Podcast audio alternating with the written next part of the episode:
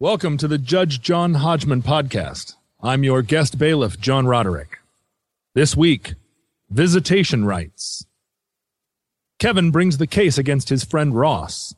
Kevin lives in Brooklyn, and Ross lives in Nyack, a small town further north. Kevin says he's tired of making the trek to visit his friend in the country, and that Ross should come to visit the city once in a while. Ross says things are pretty much fine as they are. Who's right? Who's wrong? Only one man can decide. Please rise as Judge John Hodgman enters the courtroom. You started seeing them around town the following autumn people in white clothing, traveling in same sex pairs, always smoking.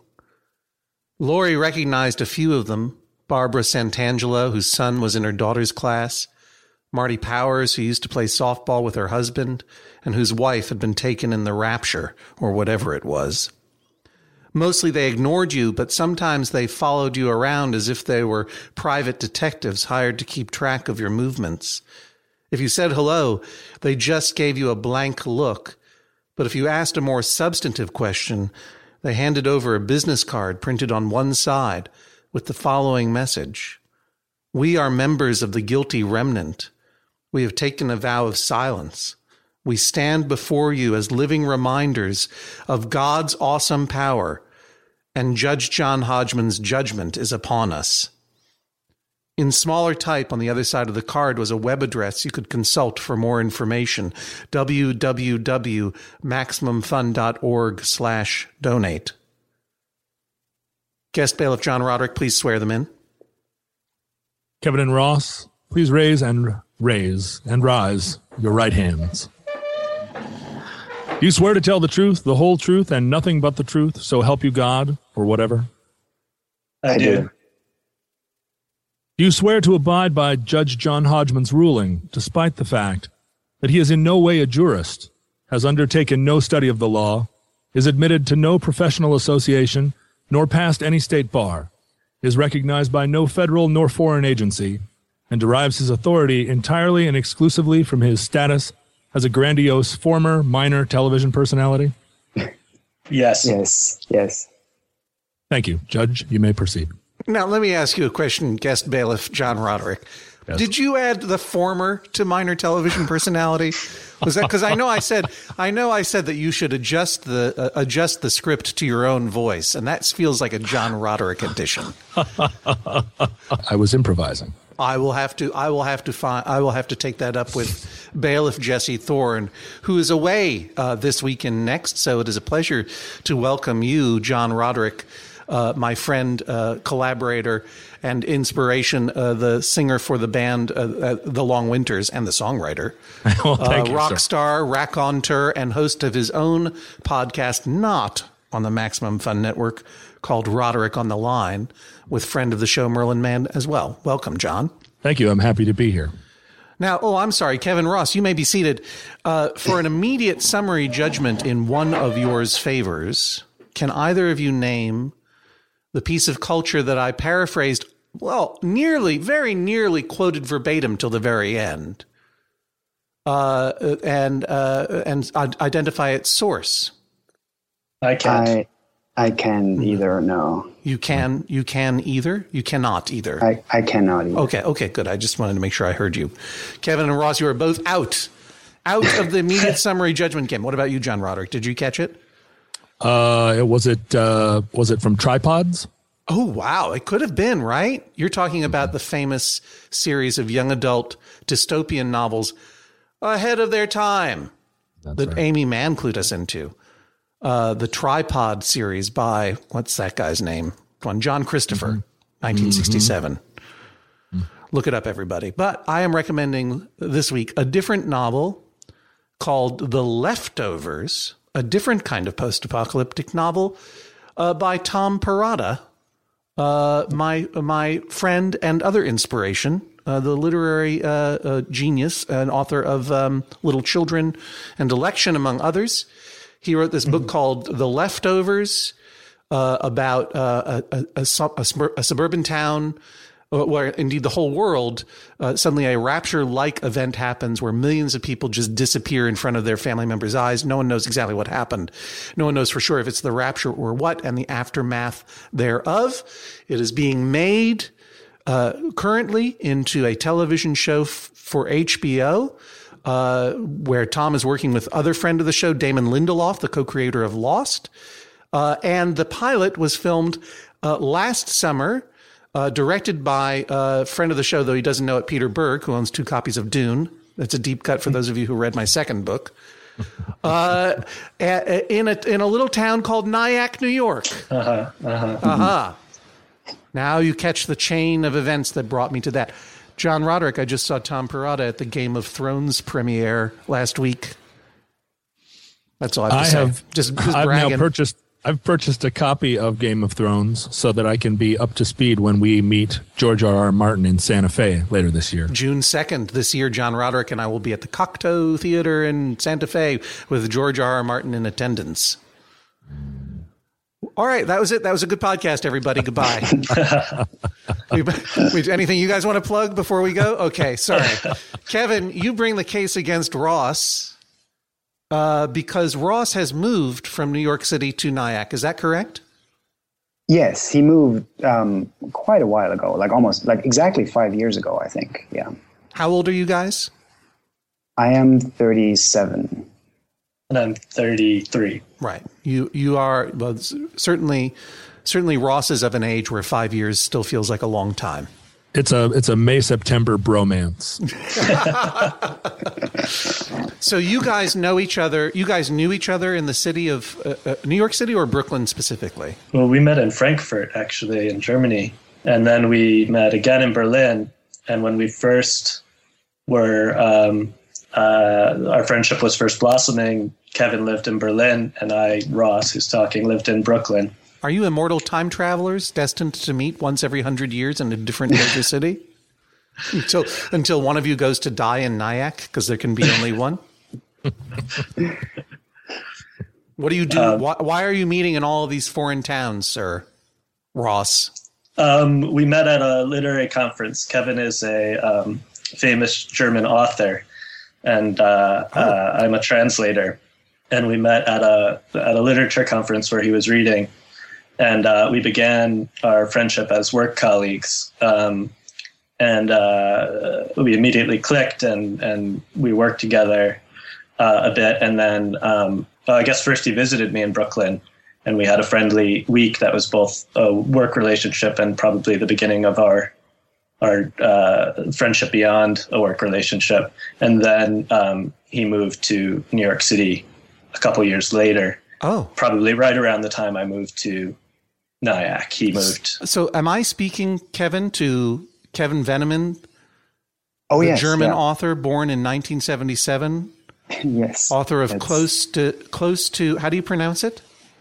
Um, well, I never figured out how to pronounce it in English, but in German I say Jedenew. I don't Close know, to Ross. What do you? Yeah. It was my fault for not transliterating it. Wait, am I Uh, and am I speaking to Ross Benjamin, the, the translator of Close to Jedenew by Kevin Vennemann? this is how we became we connected actually we connected a little bit before we uh, entered into the working relationship where i'm his translator um, but that was sort of where we came to know each other So you How do I join this relationship? I don't know, John. What are the languages that you speak? I, I feel like I have a lot to add. Uh, I don't speak German, sadly. That is sad. You should. You should uh, anyway. Um, okay, so Kevin, you do have something to plug, which is the your literary works. You're a novelist and a short story writer. Yes. Yeah. That is that is true. And and having I, I confess I have not actually read Close to Jedenew, translated by Ross Benjamin and published in English by Melville House Publishing, publishers of How to Sharpen Pencils by David Rees. Uh, but uh, I'm curious about it. What is it about? Well, it is a. Um, it's it's hard to describe. It's it's probably easiest to describe as a um, as a singular historical event set in the past, and the event is a anti-Jewish pogrom, um, which might or might not be uh, happening during the Holocaust. It's a little unclear. It's ambivalent in terms of place and, and time a little. Um, Did, and yes, go ahead. did you write it? I Because it would did seem write if it. anyone would know for sure, it would be you. right but um i mean but technically i don't know i like to present it as i mean i don't know a lot more It is than a the text fictive. does It is a fictive p- pogrom ha- uh, Yes. occurring concurrently with the Holocaust historically.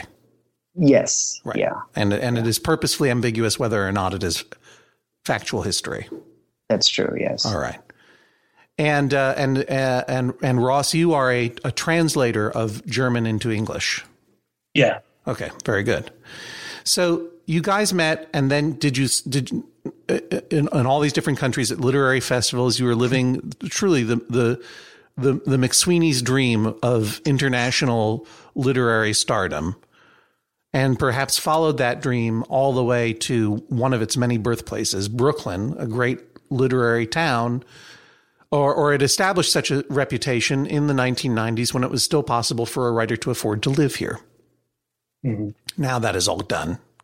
Only former television personalities are allowed to live in Brooklyn now.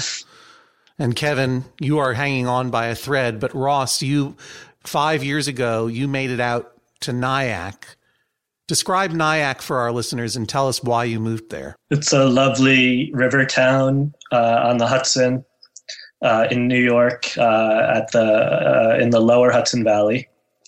Um, uh, it it's, uh, has a, a sort of sweet, quaint downtown with shops and um, cafes and restaurants and a YMCA and a library. It has a, a storied literary and artistic history. Uh, Carson McCullers lived here. Uh, Edward Hopper was born here, and his house is converted into a gallery.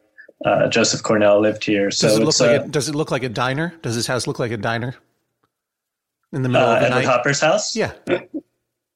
Oh, yeah, it should. Uh, no, I guess that wasn't his inspiration. Oh, Uh, his birth house was not his ultimate inspiration. It's uh, more rustic. That's uh, that that picture is called Nighthawks at the Diner, right? Isn't it? That it, it is. Yeah. That's also the name of a Tom Waits double live album, but that was taken from the Edward Hopper painting, very famous painting. And what city is that set in? Hmm. I wonder. Let's look it up, everybody. Quickly, quickly, everyone in their cars listening right now, pull pull over and get your your. Uh, where do you I'm going to think say Chicago. it's Chicago, right? I think that's where the painting is. The painting is hangs in Chicago. It hangs in Chicago. In the Art Institute, I think is its permanent home. I believe. The themes that may or may not be embedded in Nighthawks are ambiguous. Boy, this guy took a page from Kevin Vennemann. uh, no, here it is. Hopper chose to paint a scene located at a sharply angled street corner rather than at one of New York's many right angled intersections. So Oh, it's a gonna New say- York paint. I'm going to say it's New York. So, in other words, Edward Hopper was born in Nyack and then got the feces out of town as soon as possible. How much time did Carson McCullers spend in Nyack? Seven days. She, no, she died here, and this was where she um, ended up. So Uh, Nyack, don't- Nyack killed her. well, yeah. Ultimately, I guess it did. Look, Ross, no one moves to Nyack because they want to live in Carson McCullersville. That's Oh, that's not. No, that's that's something you something find out later. that's something yeah that's something you find out later and tell to people who live in the city to justify why you made the move. But there should be no justification. Your truth should be good enough. Ross, why did you move to Nyack? oh, it How many kids do you have? to do with- uh, we've got a two-year-old. Right there Um, we go. we moved here five years ago, but with with that already in mind. Yeah. Um, so you already know the answer. We were living in Brooklyn and started to contemplate what it would mean to. We were we had gotten married a couple of years before and started to contemplate what it would mean to have and raise a child Right. in Brooklyn. Right. And Yeah. and that and that is- first of all, let's stipulate I always know the answer. In in, Right. in part because I had background information on you before I even started talking. but in double part because I can sniff out a dumb lie about why I moved to a place all the time. Oh wait, you just asked me to describe the place. No, and I said, why did you move? And then why did you move there?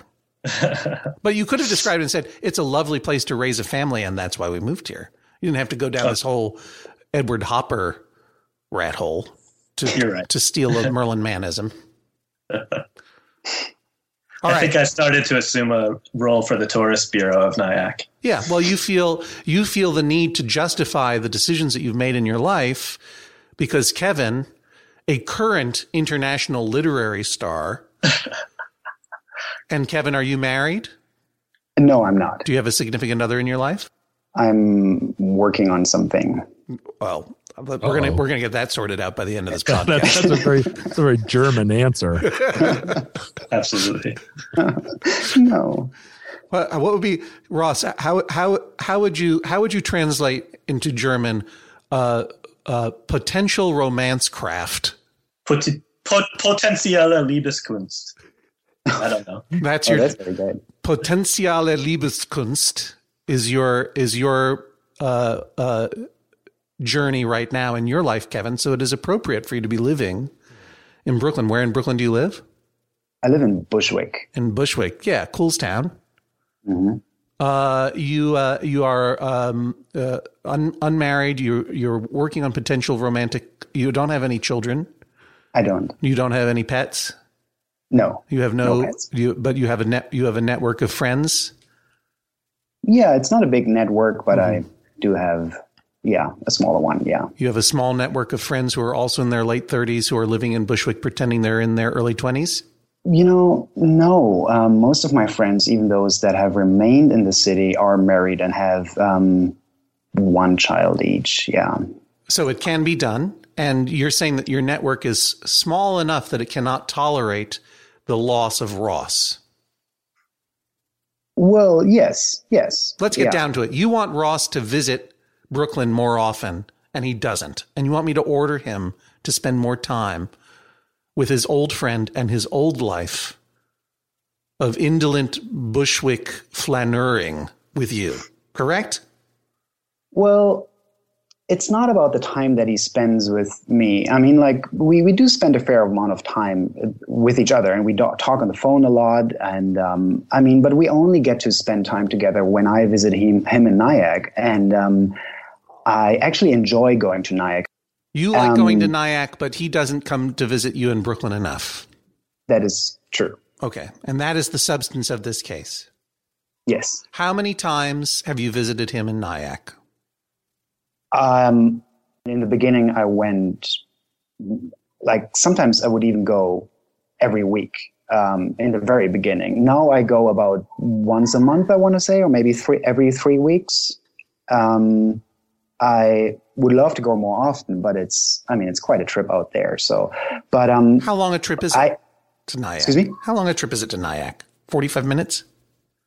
Well, I mean door to door, it's it's it's more to two hours. I think I take the train Right. to. Ter- I appreciate I appreciate that it is not a European style super fast train. no, the train is fast enough, but then there's the the subway, of course, and then um, So you were going once a week. And you, I used to go like yeah. during my first year and you in would New York. stay I- over you would stay overnight at their house? Yes. Hmm. Have you ever considered the possibility that you were being a terrible nuisance to this family? No, we adopted him when he came to Brooklyn. Okay. He had a he had a tough time finding an apartment that was really hospitable in the beginning. hmm So we wanted to offer him some refuge. And so Uh, did we- you did he stay with you when you lived in Brooklyn? Uh, no, uh, by by the time he came to the city, I was in Nyack. You've never lived in the same city together. No. No, that's right. Yeah. Ross, how many times have you visited uh, uh, Kevin in uh, in Brooklyn since you moved to Nyack? Um, uh, I think once and not in his current apartment. uh, we've seen each other in Manhattan more often. Um, Kevin is a uh, is a doctoral student at NYU, and I would go come in to do And something. what, and what would uh, you do? What would you do when you when you hang around when you come to New York and visit with him? What do you guys do? I think I only went to his apartment. I went to his first apartment to help him move in and to see it, and uh, I came twice to that apartment. I think once for a bigger get together, and once at the early end to help him move some things. I think we took him to IKEA.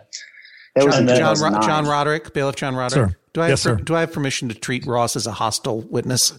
Yeah, I think you should. I think you, you should drill down on him.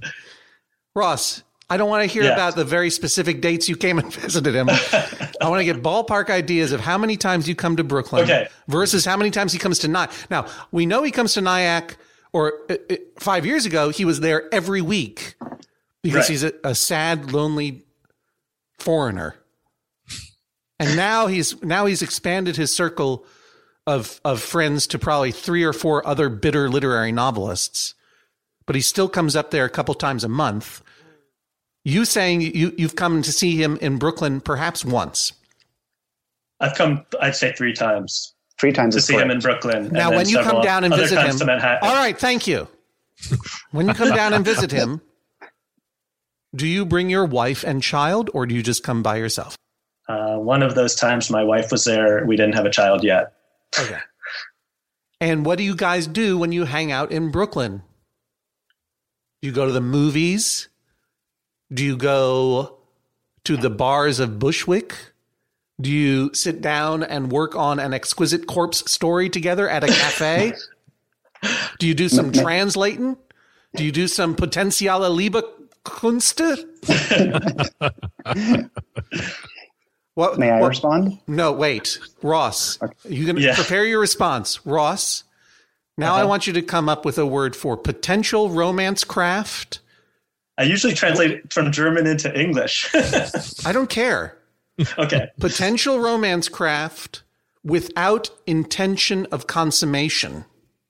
What we would call flirting, but what a German would call some long word that goes on for 15 days, which is what you do as a married, happily married person out on the town with your German friend talking to young women, but in a in a in a relatively innocent or gray area sort of way where you might be flirting a little bit or they with you, but you know that that's that, that nothing's going to happen.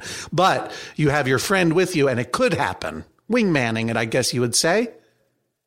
Just come up with a German a German word, an accurate German description of that. Now, go ahead, Kevin. Me? Oh, I, oh. Um, you had a response. What do you guys do when you uh, hang out together in New York City? Do you act Oh, like 30 do you act like 37 year old people or do you act like 33 year old people or do you act like 25 year old authors and probably act like- translators? I don't know, maybe like fifty-year-old people. That's what I was going to say. Yeah. All right, you Yeah. work on that word, sir. No, Go- all right, then tell me. Tell me. Well, the three times that we have met in Brooklyn, like Ross said, the first time he helped me move into my apartment. Um, the second time he visited me. No, that's acting Um, like first of all, that's acting like a 19 year old person. John Roderick, Yes. I need an immediate ruling from you as a man of the world. At what age Yes. do people stop helping their friends move into apartments? Well, I do feel that some somewhat the fact that he is German mitigates this experience because it's I, I feel like Ross was not just helping him move into the apartment, but helping him move to America. That's true. Yes. All right. And so that is so, somewhat of a that's that's that's not just like moving some crates of books. Jeez. That is like chaperoning someone into their new American life, which is you know, which is a real thing. Apparently, no one can answer a simple question anymore. You're all German novelists. It's all, it's all, it's it's all ambiguous. It is a very ambiguous transition. And I was still in my 20s at that time. Late twenties, Right. but But I don't feel I don't feel that right. helping him move into his apartment qualif- uh, qualifies as like a social visit. I agree. Go on, Kevin. Give me another social visit. The second visit was when I had finally sorted out my apartment issues, and I was, um, like Ross said, um, I had invited a few friends, and Ross came specifically for that night, for that event. Oh, like for um, for for for a dinner uh, party that I threw, and um, we we hung out that night. It was probably I don't know, ten people, maybe twelve people. Yeah. And the um, third time and last time that was in October 2010, I think, was when wow. Whoa. There's the rub. that was um, when both of them, Ross and his wife, um, came to Brooklyn to um, go to a restaurant with me and another friend. Um, and um, and I think in addition to that, we maybe met like two or three times at Manhattan coffee shops on campus or around campus, um, like Washington Square Park around there in, Wash- in- So- in Manhattan. Okay. What were your What were your apartment issues You had difficulty finding an apartment? No, I found an apartment right away, but I um, I did not have um, safe hot water or heat, and I was I spent like the first six or seven months of my stay. In Do you New mean York to say? by- Do you mean to say that you had unsafe hot water and unsafe heat, or Yes, you, everyone- you didn't have hot water, heat, or a wall safe, which are the three things was- that I require of any apartment that I move into.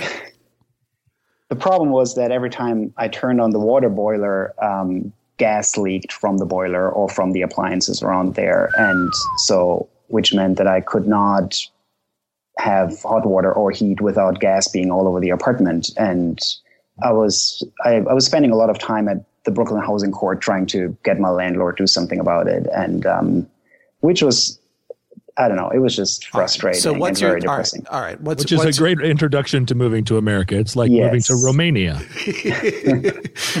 yeah? Did you move from Berlin? I did, yes. I've never been, but I hear it's a fantastic city. Yeah, One of it's, the best. it's nice. It's nice there. Yeah, Nice, good housing stock. I think it is very good. Yeah, It's kind of like Bushwick if Bushwick was a whole city. Fantastic.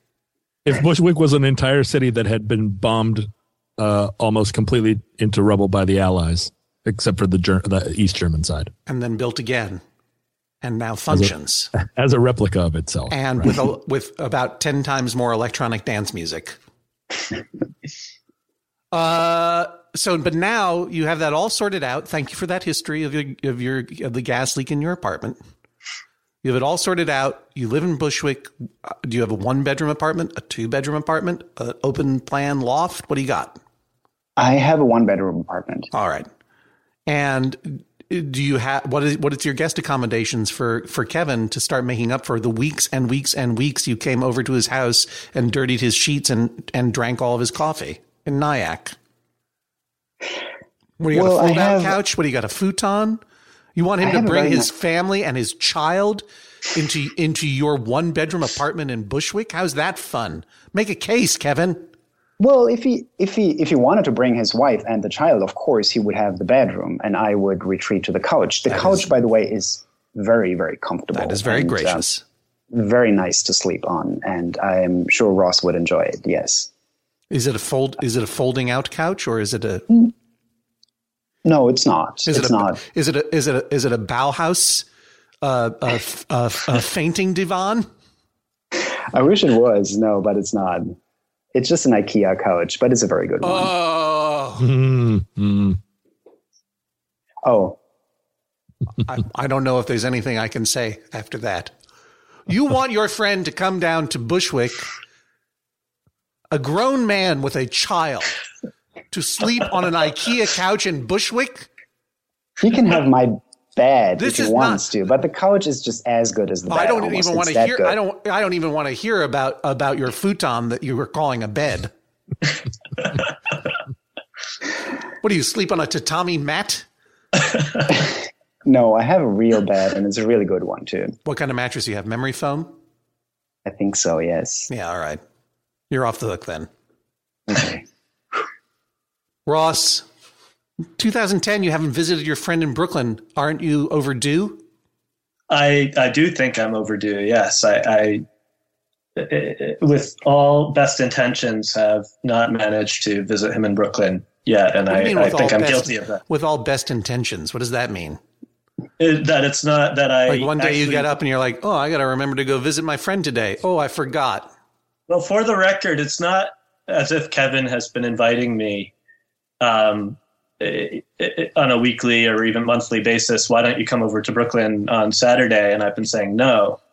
It's that we. I think we've been in this kind of um, habit because of our history of him. No, I appreciate sort of that. escaping. I, appre- I appreciate that Habsburg court protocol requires a written invitation, an engraved written invitation for you to come visit your friend who obviously wants you to come visit him. I want to see. I genuinely want to see his neighborhood. I when I lived in Brooklyn, I I never was in Bushwick. I, I lived in Carroll Gardens, and Yeah. I want to see what it's like to live in Bushwick. I want to. I, I genuinely do want to. Um, uh, I don't want this part of his life to be a blind spot in our friendship. Uh, I just think this was the first two years I've had my kid. Um, Yeah. and uh, we've had a long history of Kevin coming to Nyack. Both of us are very busy, and when there's a free weekend, it seems often to be the case that Kevin's eager to get out of the city and come to Nyack. Wait a It minute. suits me well. Look, I was with you with your kid. I was with you with the habit of him coming to Nyack. Frankly, you have a you have a child, and for the most part, everything gets excused. But listen, remind me for a second. Kevin is a novelist, hmm and Ross, you're a translator. That's right. How are you both very busy?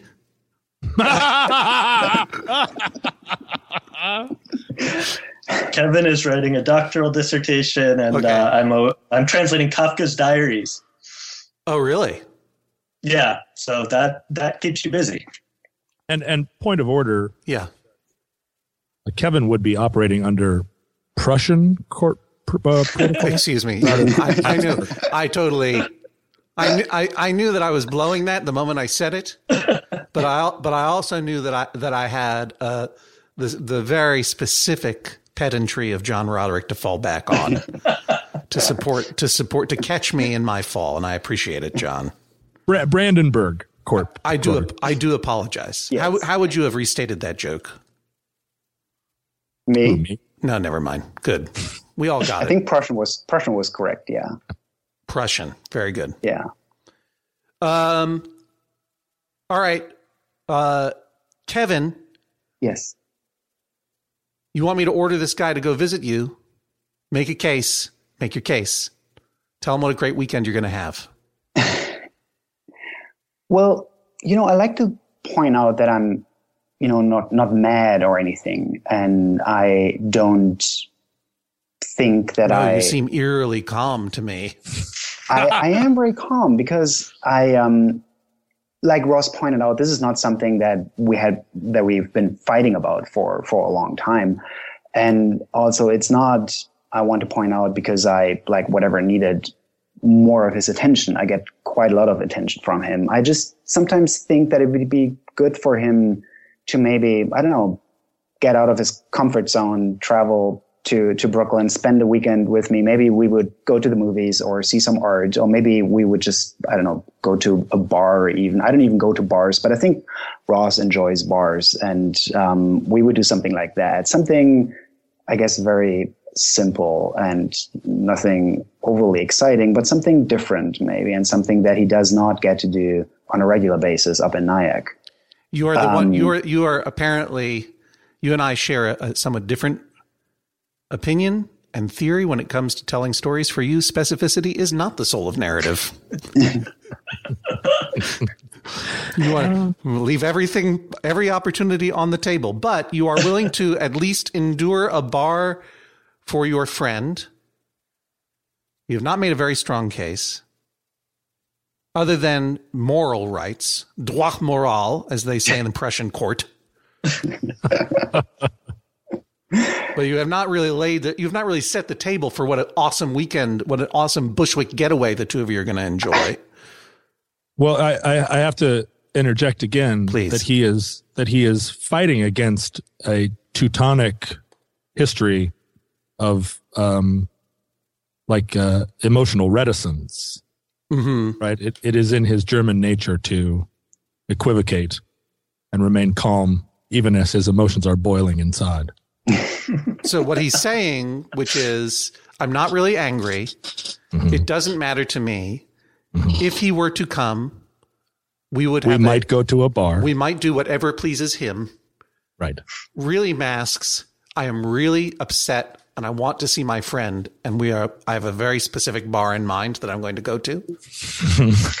but but the thing is he uh, he is unconscious of that inner life and so he really is expressing what he thinks are his feelings Oh, I see. Maybe it's just, if I may interject, maybe you know, I don't, I don't have that many awesome and exciting weekends here myself. It was not that I, you know, I'm, I'm pretty quiet, and I usually just on Fridays I may, might go see some art, and on Saturdays I stay in and work. And I have, to be honest, I, I yeah, like I said, I don't, I don't spend crazy weekends out in, in, in Bushwick. And I might have to do some research and maybe more accurately plan a weekend for us if Ross were to come at any point. And um, it just probably Yeah, you'd have to study some productivity tables. You'd need to look at some some some natural resource geological surveys. I understand. probably yeah. Yeah. Look, you don't have to plan a fancy pants weekend. You're not inviting me to come hang out with you in Bushwick, though. By the way, I'll be there. Great, I look forward. Just to say to your old friend, I would like you to visit. I miss you. We'll have a good time, and maybe we'll go see this art exhibit that I was thinking of. What do you think, friend? Like, what art exhibit would you take him to see? Give me something here, Kevin, or you're going to be alone in Bushwick forever. Well, Ross likes um, the Hudson River School a lot. I take an interest in the Hudson River he lives School on too. the Hudson River. I know.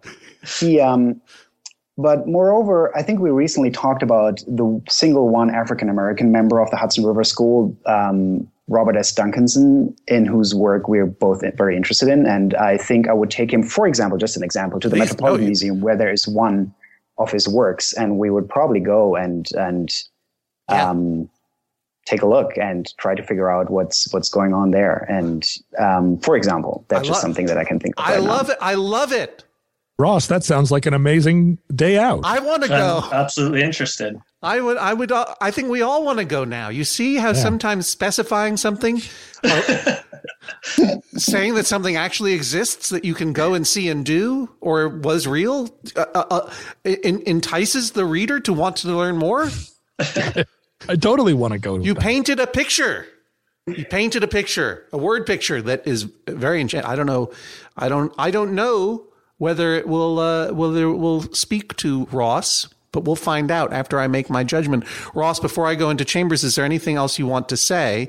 And whatever you say, can it, your sentence include the word that I commissioned from you for uh, potential romance craft without intention of consummation? Oh man, I don't know what consummation is in German. Kevin, do you, Kevin, you obviously don't know either, or else you'd have a girlfriend. I don't know. No, I don't. Why don't you guys work together while I'm in chambers and we can sort it all out? Please rise as Judge John Hodgman exits the courtroom. Now, uh, you guys, how, how do you feel about your chances, Ross? Well, um, I didn't get to make my sort of closing argument, which is um, that I would like to retain this uh, uh, the opportunity to go voluntarily to visit Kevin because I um, really think that I, I would. So uh, I almost don't. The, the, to some extent, it, it wouldn't matter if he orders me to go to Brooklyn. I'll be happy to go. I'd be happy to go to the Metropolitan Museum. So I'd be happy for Kevin to win in that sense. On the other hand, um, uh, I'd prefer not to be ordered to go, and then I could do it voluntarily. Uh-huh. Um, and I'm uh, uh, a little bit. Um, sus- I suspect that I'm going to be ordered to go. Well, uh, let me ask you guys this question. Uh, Ross, although you are obviously very familiar and well versed with German culture and European culture, and Kevin, although you are extraordinarily fluent in English and also like a very cosmopolitan person, do you feel that there is somewhat of a culture miscommunication maybe at the heart of this? That Kevin's expectation of friendship is European, and that Ross, you are you have an, a sort of an American response to it, and that that is part of the frisson. Uh, that's actually pretty insightful. I, I could be sensitive to that, but I, I feel like I, I my conception is that it, it, it isn't so different from Kevin's. I, I think it is right to have some sort of reciprocity. That may well be a more European. Know, Americans can be a little more casual about stuff like that sometimes, and think, well, whatever, however it works, it works. Um, but I think I would fall more into the European camp, but I've just kind of failed to to uh, live up to it so far. I wouldn't know if there are specific differences between American and European conceptions of, of, of friendship. Um, and anyway, I'd like to point out that Ross is a pretty great friend. I mean, and um, um, apart from his failure to to, to visit me, but um, yeah, but Well- otherwise, I Yeah. Sure. That that that I mean, one of those components is maybe the that that European friendships have like a, a, a more fo- formal component. That American friendships are characterized by this casualness that Ross is saying, and that in in Europe there's just this little extra bit of formality to things that is not even it doesn't even rise to the level of conscious awareness. But it is part of the expectation. I think it's fair to say that that in germany if someone's your friend that there's a certain degree of loyalty that's immediately expected and that most people will also make an effort to live up to uh, that i think an american might feel that they can be more blasé mm-hmm. um, and not follow through, maybe not be as reliable. Um, but there's a certain expectation of dependability, I think. Uh, that was my experience in Germany, but I thought that suited me better than the American model. That here I've always been wondering, well, if someone doesn't call me back, what does that mean? And that it was very reassuring when I lived in Berlin for a time that, you know, if I knew someone was my friend, I could be sure they would call me back. They would visit me. right. So. Kevin, there's this uh, there's this aspect to your case that also is um, like you you seem to have a desire on behalf of Ross that he not disappear all the way into his mossy yeah. hobbit hole, but that he that he remains somewhat an active participant in the adult world and um, and I uh, uh, how much of that do you feel is uh, is real altruism on Ross's behalf, and how much of it is just uh, selfish desire for his time couched in a in a clever argument? Well, I think yeah, that is actually what I was trying to say earlier. I'm the main reason for why I brought this case before the court is that I um, really would like him to to be maybe like a bit more varied in his in his activities or like maybe kind of like every once in a while have the courage maybe even to venture out more often and see some something different every once in a while. And maybe um, thereby not only add to his life but also to our like a friend like our friendship a different a different component which is why i agree to what ross said earlier when he said that he would actually prefer not to be ordered to visit mm-hmm. me because I somehow I I don't want him to be ordered to visit me either. I guess I would like him to be ordered to leave his comfort zone more often than he does. Well, uh, the, these were all very thoughtful answers. We'll be back in just a moment with John uh, Judge John Hodgman's decision. You're listening to Judge John Hodgman. I'm bailiff Jesse Thorne. Of course, the Judge John Hodgman podcast, always brought to you by you, the members of MaximumFun.org. Thanks to everybody who's gone to MaximumFun.org slash join, and you can join them by going to MaximumFun.org slash join. The Judge John Hodgman podcast is also brought to you this week by Babbel. Okay, it's 2020 24, 2020 24 oh, if hindsight were 2020, I I don't know what I would have done differently. All I know is that I'm taking every day in this year and trying to get better a little bit every day. That's what you do. That's the way progress is made, step by step, day by day, bird by bird. And that's the way it is when you're learning anything, especially a new language with Babbel. And if Babbel can help you start speaking language in just 3 weeks, imagine what you could do in the rest of this whole year. Don't pay hundreds of dollars to private tutors or waste hours on apps that don't really help you speak the language. Babbel's quick 10-minute lessons are handcrafted by over 200 language experts, real human beings, to help you start speaking a new language in as little as one, two, three weeks. Studies from Michigan State University, Yale University, and others continue to prove that Babbel is better. And that's not just the Yale football team putting their thumb on the scale because they love learning Indonesian from Babbel. One study found that using Babbel for 15 hours is equivalent to a full semester at college. Take that, Yale, I guess. Here's a special limited time deal for our listeners. Right now, get 55% off your Babbel subscription, but this is only for our listeners at babbel.com slash Hodgman. The Judge John Hodgman podcast is also brought to you this week by Aura.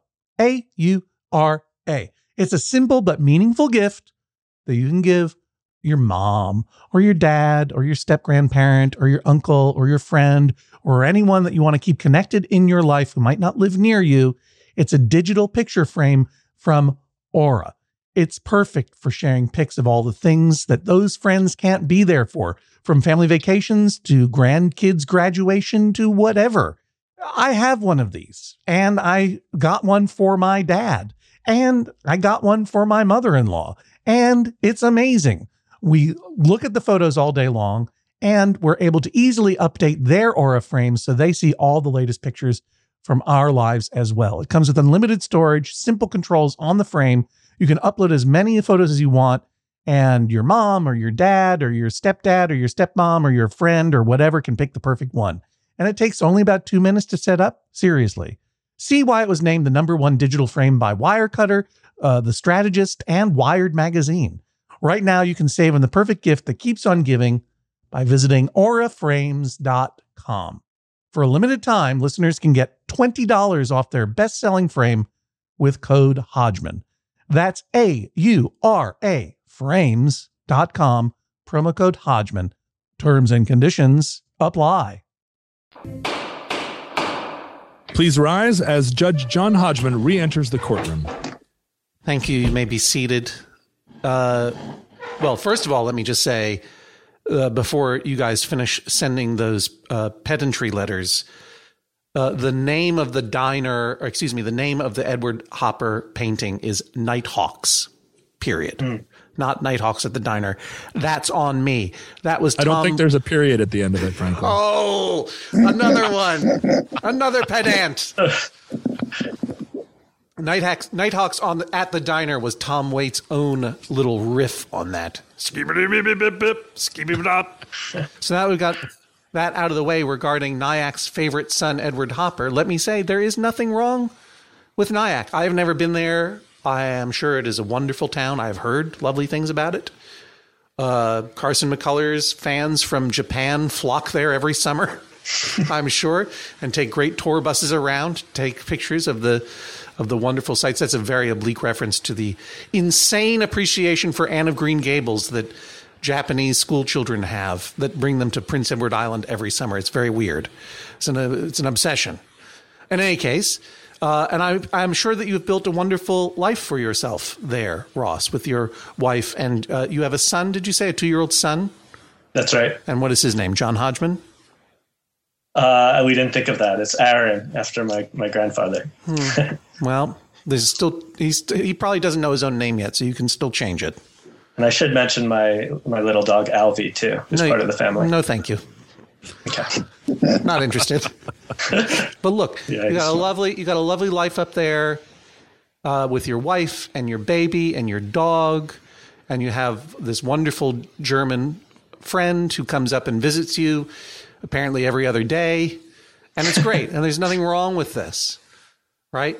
Uh, at first, I thought this was going to be a, a, case where uh, uh, the the the German friend who lives in Bushwick wasn't able to accept that you had matured, married, grown up, and moved out, and was trying to reel you back in for urban adventures and potentiale Liebeskunst every every Saturday night, just like it was the old days, to try to recapture something. But in talking I, uh, to to you both, I realize that's not the case at all. You're both mature dudes uh, who have who have are in different places in your life, but they're not they're they're they're not uh, uh, uh, that asymmetrical that you can't enjoy a, a- a friendship together. And the, the real problem here, simply, Ross, is that you've been a terrible friend. Sorry, you've been a terrible friend because you're letting, even though even though you have uh, the uh, uh, uh, uh, the most important and and and and by far ironclad excuse of all time, I have a little baby or a young child in this case, a, a, a toddler. Uh, and you can get out of all social obligations if you so wish.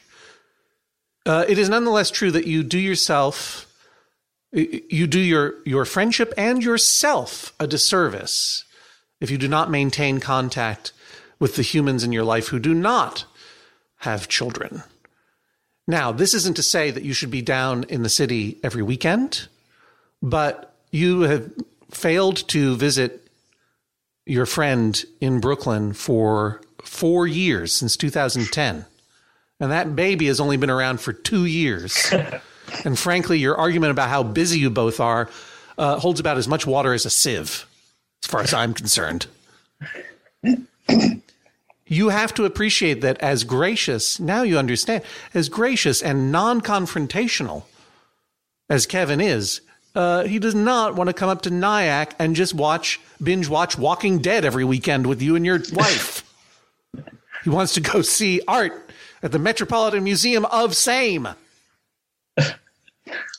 And I would argue that it is important, though not of most critical importance. The most critical important thing in your life right now, I think, is to balance um, your personal happiness your happiness in your marriage and your ability to be a great dad and also to find a loving home for your dog.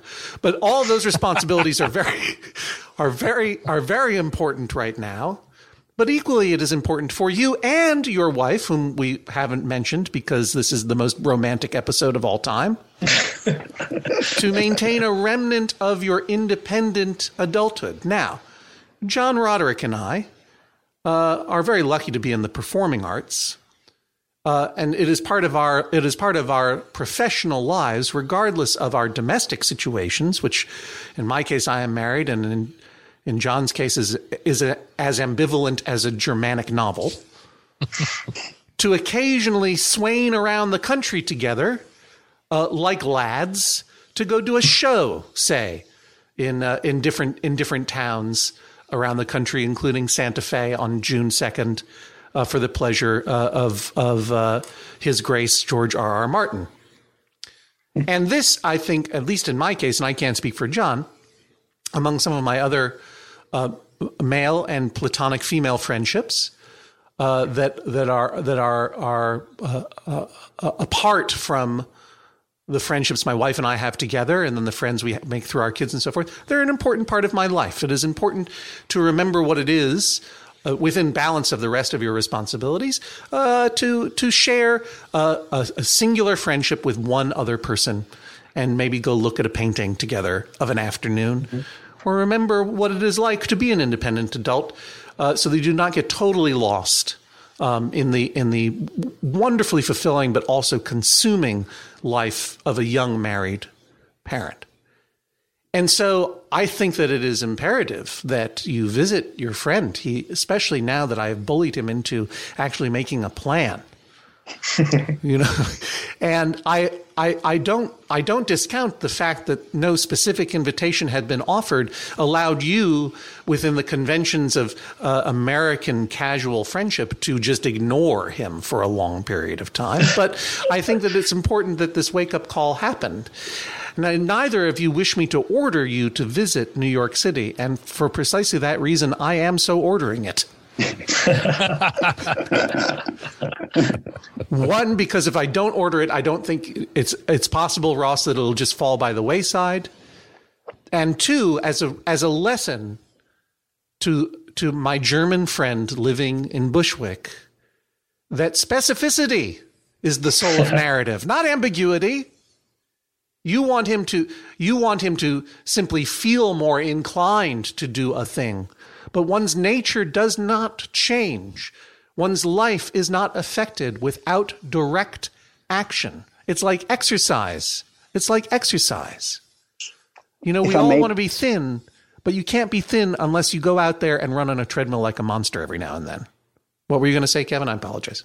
I think I was going to say that we have actually made specific plans for a visit last last summer in, in August. I think for a very specific weekend, like three weeks later, which was forgotten about at the time, By or whom? kind of. Um, but I have to admit, though, that was the who was it forgotten? Time. Who was it forgotten about? By, by, by both um, of you, or by Ross and you sat at home? Must have been me because I still don't remember yeah. this. you sat at home quietly writing poetry angrily. Yeah. Well, that's all. Um, that's all in the past now. Because guess what? I want you guys to open your calendars right now. Set a date for the viewing okay. of this painting by Robert S. Duncanson. Okay, Let's, Mike. let's do Let's it. do it. Okay, we'll do it on uh, on Saturday. Let's see. This Saturday Mhm. looks good. You guys know how Oh to no, make. wait! I'm babysitting my sister's uh, uh, a baby on Saturday. What about Sunday? Uh, s- Sunday. Let's do it on Sunday. Okay, then I'm okay. That will work as well. but this is an overnight. This is an overnight. It is Oh, Yeah. exciting. and I can't do it this weekend. I can help you sit your baby sister. Yeah. You go up. You go up. At your sister's baby. Yeah. Here's what you do. You go up. You go up this weekend uh, for one last fling in Nyack, and you take you take your babies. You take all those babies. You go over to the Storm King Art Center. hmm Uh, I don't think it'll be think open. Which we've done It's not open before. this weekend yet. Next weekend. hmm and then and then the following weekend saturday night you explain to your wife you're going to go visit your friend by yourself she's going to be mad but you're going to make a deal No, she wants me to. She wants me to do this. oh she does She's Okay. very Inside. supportive of my case. yeah Yeah. yeah so then you just go and you're going to look at the robert s duncanson thing and you're going to remember what it was like to be single and alone in the world full of potential liebeskunste and uh, and that and that will help you keep your life in balance. And then you will support your wife when it comes time for her to do, do the exact same thing with whatever friend she wants to go gallivant around with. And I hope uh, she has a more I'm free on sa- that Saturday, I- so we'll do. good. And I hope she has a more exciting weekend than you guys got planned. But it's cool for you guys. It's great. And John Roderick, you're absolutely right. You should start bringing your child to the city. But two, two, I guess you would probably disagree, John, because you you like to bring your child everywhere. But two, I feel like it's just going to be a hassle, and they're not going to remember anything. No, he's played on the on the playground in Brooklyn, visiting other friends before. Oh, okay. Uh, The uh, the the point of taking your child to the city when they're two or three or four is not that the child remember, but that you, the adult, get in the habit of thinking of your child not as an impediment to living a f- fully fledged life. I, I fully support that. And I do not suggest, you're absolutely right. And I do not suggest, Ross, that you take your child or that you leave your child behind because that is a bad idea. I think the, the, the, there is an emotional imperative here that involves you two going to that museum and looking at that painting. And then later on, you can bring your kid whenever you want, whenever you want. Also, it's good, John Roderick, would you agree? It's good to bring kids to the city because it builds up their antibodies. Absolutely, let them lick every pole in the subway, and they will never get he sick goes to daycare too, so he's he's been sick for like two years. So So this is uh, so. Tell me the so, tell me the word. Did you guys figure it out yet? Next oh no, Saturday. well consummation. I mean, I could say I could say potential romance craft without intention of sexual intercourse, but Yeah, I don't know yeah, how yeah, to say, say that, say that, say I that. don't know the euphemism. Say that. Okay, po- potenzielle Liebeskunst ohne uh, Geschlechtsverkehrsabsicht. All Would right. that be right? That. What do you think, Kevin? That sounds about right. All right, that's our next. Yeah. That's our next Judge John Hodgman T-shirt. This is the sound of a gavel. Judge John Hodgman rules in favor of Kevin. That is all. Please rise as Judge John Hodgman exits the courtroom. Wow, Kevin. Now, how do you feel about the judge's decision? I feel um, pretty good. I have to admit, I did not catch the date that we have settled on for Ross's visit, but um, I look forward to it. April 5th, I think it is, for Oh, I specificity's sake. April 5th, we are all, the entire internet now is registering this. April 5th. Meet us at the American Galleries at the Metropolitan Museum on that Saturday. Uh, now, Ross, how, how do you feel about having been ordered to socialize? Well, uh, I do agree with that it will be good for me. I'm glad that now there is a concrete date and we're definitely doing it and that it will no longer hang over as a as a neglect or a failure on my part on my side of the friendship. But I do feel deprived of the opportunity to have and, and I guess I was just too late to have voluntarily demonstrated this uh, to have voluntarily done it for myself as well. But um, uh, I take all the points to heart. The only thing that I felt sort of um, the urge to rear up against was the idea that I've been a neglectful friend, which I think Kevin would agree that and I think one could take into account even from this podcast that I've had him over so often and hosted him and made him a part of my family here. And uh, we, I think we have a very reciprocal friendship in every aspect other than the visiting.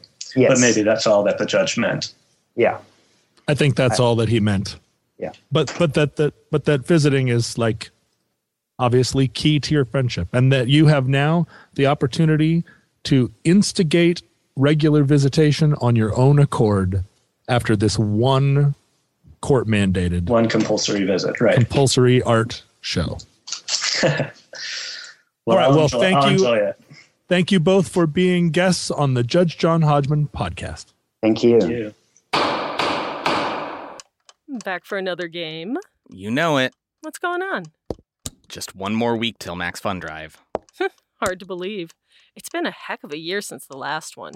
We're now a worker owned co op. We raised $50,000 for charity last year. And we've added a bunch of awesome new shows. But do you think we're ready to do it again? Absolutely.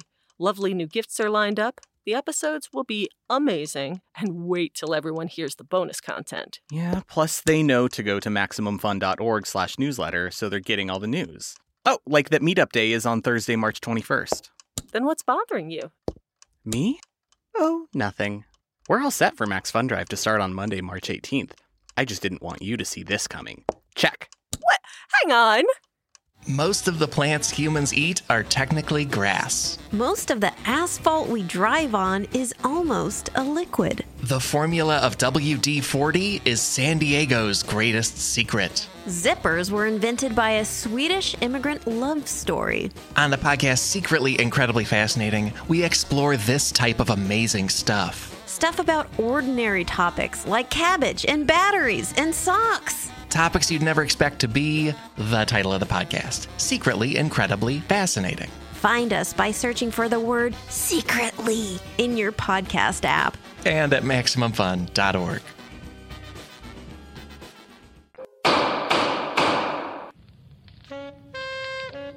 Hi, John. Oh, hey, John. Guten Tag. Guten Morgen and Guten Morgen. and much tardes to you. I can't How's believe your- you don't uh, uh, speak you don't speak German, John, with your interest in, in the Second World War. Yeah. You've Well, probably picked also- up quite a bit just from reading the sides of aeroplanes and U-boats. Yeah, I do. I do have quite a bit of of, of casual German, and and I really aspired to learn to speak the language. It's probably my favorite of the European languages, and I just never. I didn't. I didn't learn that about it until late, and I never have undertaken a concentrated study of it. But I, I, love the culture. I have never been to Berlin and I would love to go. I hear it's fantastic. Oh my god, it really is fantastic. Well, let's it really is great. uh, well, let's go together. Let's go right now. We Hey, have nothing I know. Why do. don't we go to Berlin? Let's do that. It'll be like a road movie, We a have road show. We have nothing else to do right now at all. So here I go.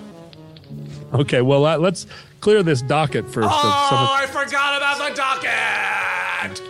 We can't go to Berlin. yeah, Fine. Justice comes first. bitte, bitte schön.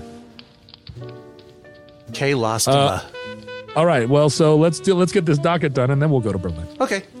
All right, Duggold writes. not Duggold. Douglas. Duggold. Du- Duggold. Dugald. Well, you say that you say that as though Duggold is more obvious a pronunciation than Duggold. D O U G A L D. Lamont. Dugald Lamont of Winnipeg. Oh, it's a Canadian name, so of course it's pronounced Duggold. Yeah, I just saw him in Winnipeg last Saturday. Duggold. Dugald.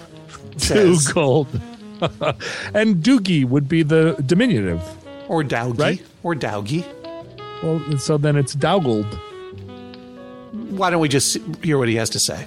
All right. Dugald says, as a Winnipeg pedant, I am compelled to explain the etymology for Winnie the Pooh, which you addressed in the docket clearing segment of the episode titled Honk If You Love Justice. The name Winnie comes from a real bear named Winnipeg. Lieutenant Harry Colebourn was on his way to the Great War on a troop train when he picked up an orphaned bear cub in White River, Ontario. Picked up an orphaned bear cub, eh? Yeah. Sure. Mm-hmm. Anyway, he took it with him to You England. You would be you would be you would be arrested for that these days. You would be, and that is, you know, uh, uh, Ontario during the Great War was a lawless country. Let's All be honest. let's hear the rest of this story spun by Dugald. Uh, Lieutenant Harry Colebourn took the bear with him to England, where Winnie ended up in the London Zoo, where she was a favorite of children for years, including A. A. Milne's actual child, Christopher Robin. Okay, wait a minute. So, so Lieutenant Harry Colebourn was on his way to the Great War. Right. Stole a bear. Wait, he was on a troop train, and he's like, "Whoa, whoa, whoa, whoa, whoa, whoa! Stop the Stop the troop train! There's Look at a that bear, bear. cub." And they Get said, it. and they said yes, and he went out and he got this bear cub, He was a lieutenant after all. and then he took it with him to England, naming it Winnie after his hometown of Winnipeg. Though the Not bear, the bear was never in Winnipeg, and then he donated it to the London Zoo, presumably because someone finally told him, "Hey, we need you to fight in this war. Stop hanging around the bear. You can't bring a bear with you." In any case, Doogie continues. when I first heard this story, I refused to believe it. But proof is available in the form of the non Disney copyright infringing film A Bear Called Winnie. What? It stars, well, hmm. it stars Michael Fassbender, Stephen Fry, and in the role of Winnie, the black bear from The Sopranos, whose day rate was only exceeded by Fry's. All right, so this is a fictional film that he's offering as proof, a fictionalized film. No, I've looked it up. It's real. It's real, and and I confirmed it with Stephen Fry. Wow. I'm always You- looking. I'm always looking for a reason to write Stephen Fry a letter. He always, buddy. Yeah, he always he always writes me back very quickly, very graciously, with the with the undercurrent of "Please stop writing." Hey, pal, it's your good pal, John Hodgman. Hey, Just remember that time I in. was I was on your TV show QI and I didn't say anything? Well, guess what? A Canadian wrote me to tell me that he was your stand-in on an obviously fictional film about a non-Winnie the Pooh. And he wrote back. He said, "Yes, it was, and it starred uh, Michael Fassbender in an early role, and I urge you to miss it." His precise words.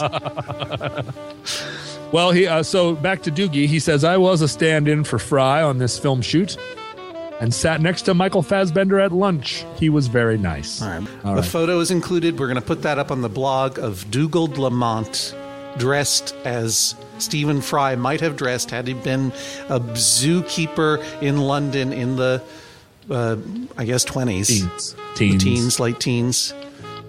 Uh, Oh, well, wait a minute. Is it about the war or is it about the? no, this is It's about this, after the This war. is after the after the Yeah, I war. I, guess think. 20s, I I, guess. don't, I who knows? You know, I don't know. I, you know, my my no, my knowledge of London zookeeper uniform insignias has really r- rather fallen by the wayside.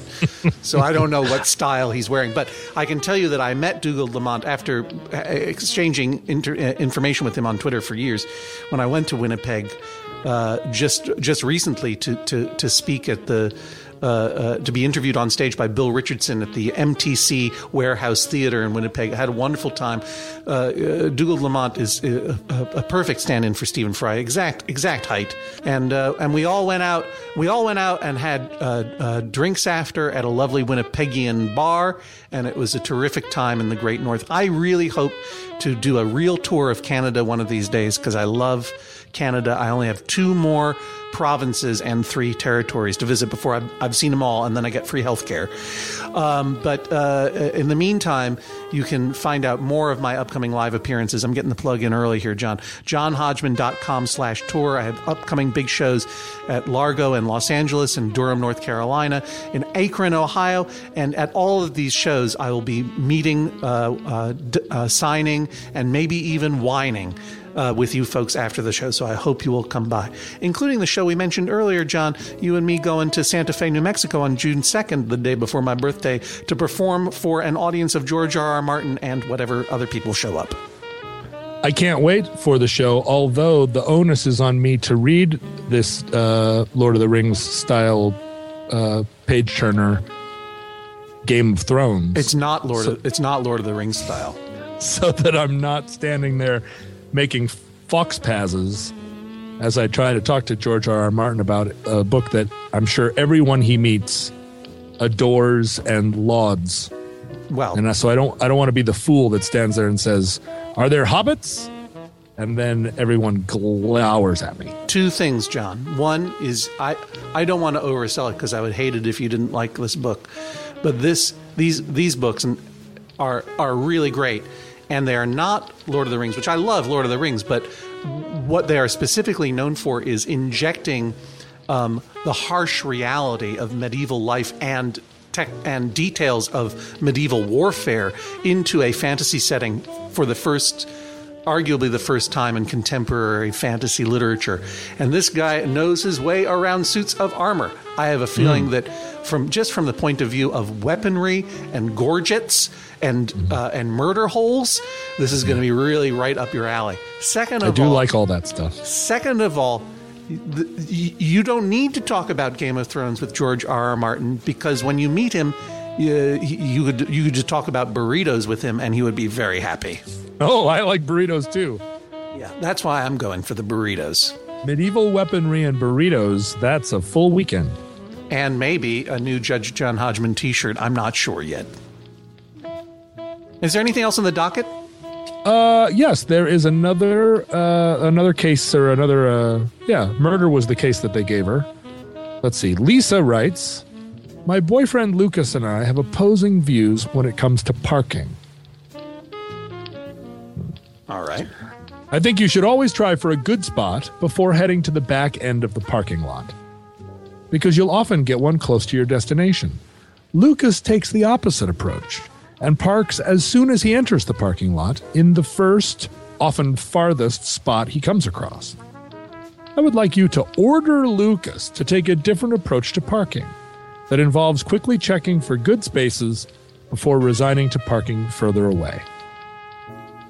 John Roderick, you have been such an able guest bailiff, and this kind of question is, I sense, so up your alley with regard to your intrinsic sense of vehicular correctness and desire to put things in order and to school fools that I'm going to give you first crack at this, and then I'll tell you whether I agree with you or not. Well, as much as I am loath to ever order someone uh, to do su- to, to to adopt such a small new methodology, right? I- That was very funny. the furthest thing from my instinct, Right, is to order people to change their ways. Um, but uh, in this case, I feel like uh, the goal entering any parking lot, the only goal is to park as close to the corner of the lot, uh, as, to park in the corner of the lot that is as close to your ultimate destination as possible. So that when you enter the parking lot, you have in mind where you are going to go once you've parked and then you go to that part of the parking lot and get as close to that to the to the exit as you can be to eliminate all wasteful walking and the idea and i understand lucas's position that he comes in he doesn't want to he's been frustrated before driving around and around looking for an open spot and so he drives in and it's the first open spot he sees he parks and then what he sees his job to be which is to park the car in the lot. He has completed the task and he feels like he's done a good job. But in fact, I think he's misreading what his job is. His job is to park in the lot as close to where he's going as he can possibly get. And if that involves driving around the parking lot 35 times, frustratedly pounding on the steering wheel, screaming at idiots, then so be it. Yeah, why would you rob yourself of that great screaming at idiots time? Yeah, right. You're there alone in the car or with your friend. The windows are rolled up and you're driving around looking for a spot and then oh, you miss a spot because somebody's ahead of you and oh, this guy there's a guy that took up two spots.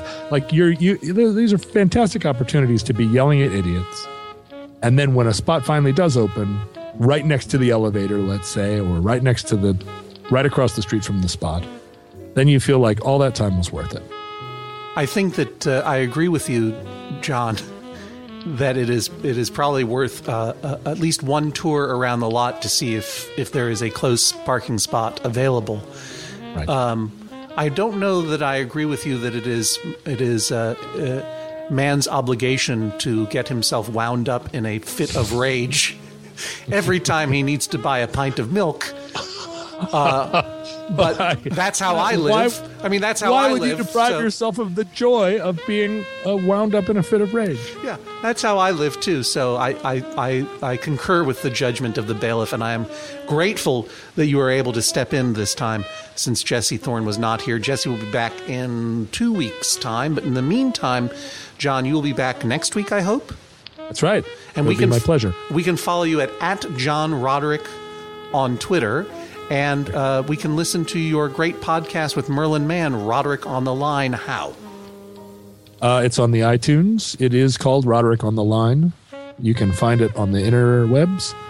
It ha- there's a Twitter for it uh, at Roderick on.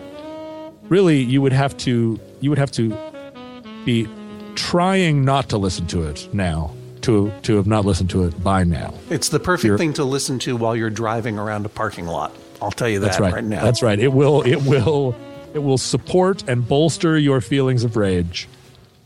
And it will give you a good outlet. You can turn your rage on us. It is. It's it's like a nerve tonic or an invigorating patent medicine. To listen to you school fools on that podcast, I always end, I always end, end up feeling like I am I am I am ready to take on the world and be more opinionated than I already am, and it feels good. Good. Who uh, named the case this week, John? Well, we'd like to give thanks to Ellen Houlihan for suggesting this week's case name. Thanks, Ellen. To suggest, yeah, thank you, Ellen. Uh, to suggest a name for a future case, like us on Facebook. Judge John Hodgman regularly puts out a call for submissions. I've been your guest bailiff, John Roderick. Julia Smith produces the show. Mark McConville is our editor. Thank you. Thanks for joining us for the Judge John Hodgman podcast. Yeah, thanks. And also to the person on Twitter who gave me credit for going, oh boy. May I just say that I stole that from Tom Scharpling and the best show will return. That is all. The Judge John Hodgman podcast is a production of MaximumFun.org. Our special thanks to all of the folks who donate to support the show and all of our shows at MaximumFun.org slash donate. The show is produced by Julia Smith and me, Jesse Thorne, and edited by Mark McConville. You can check out his podcast, Super Ego, in iTunes or online at gosuperego.com. You can find John Hodgman online at areasofmyexpertise.com. If you have a case for Judge John Hodgman, go to MaximumFun.org slash JJHO.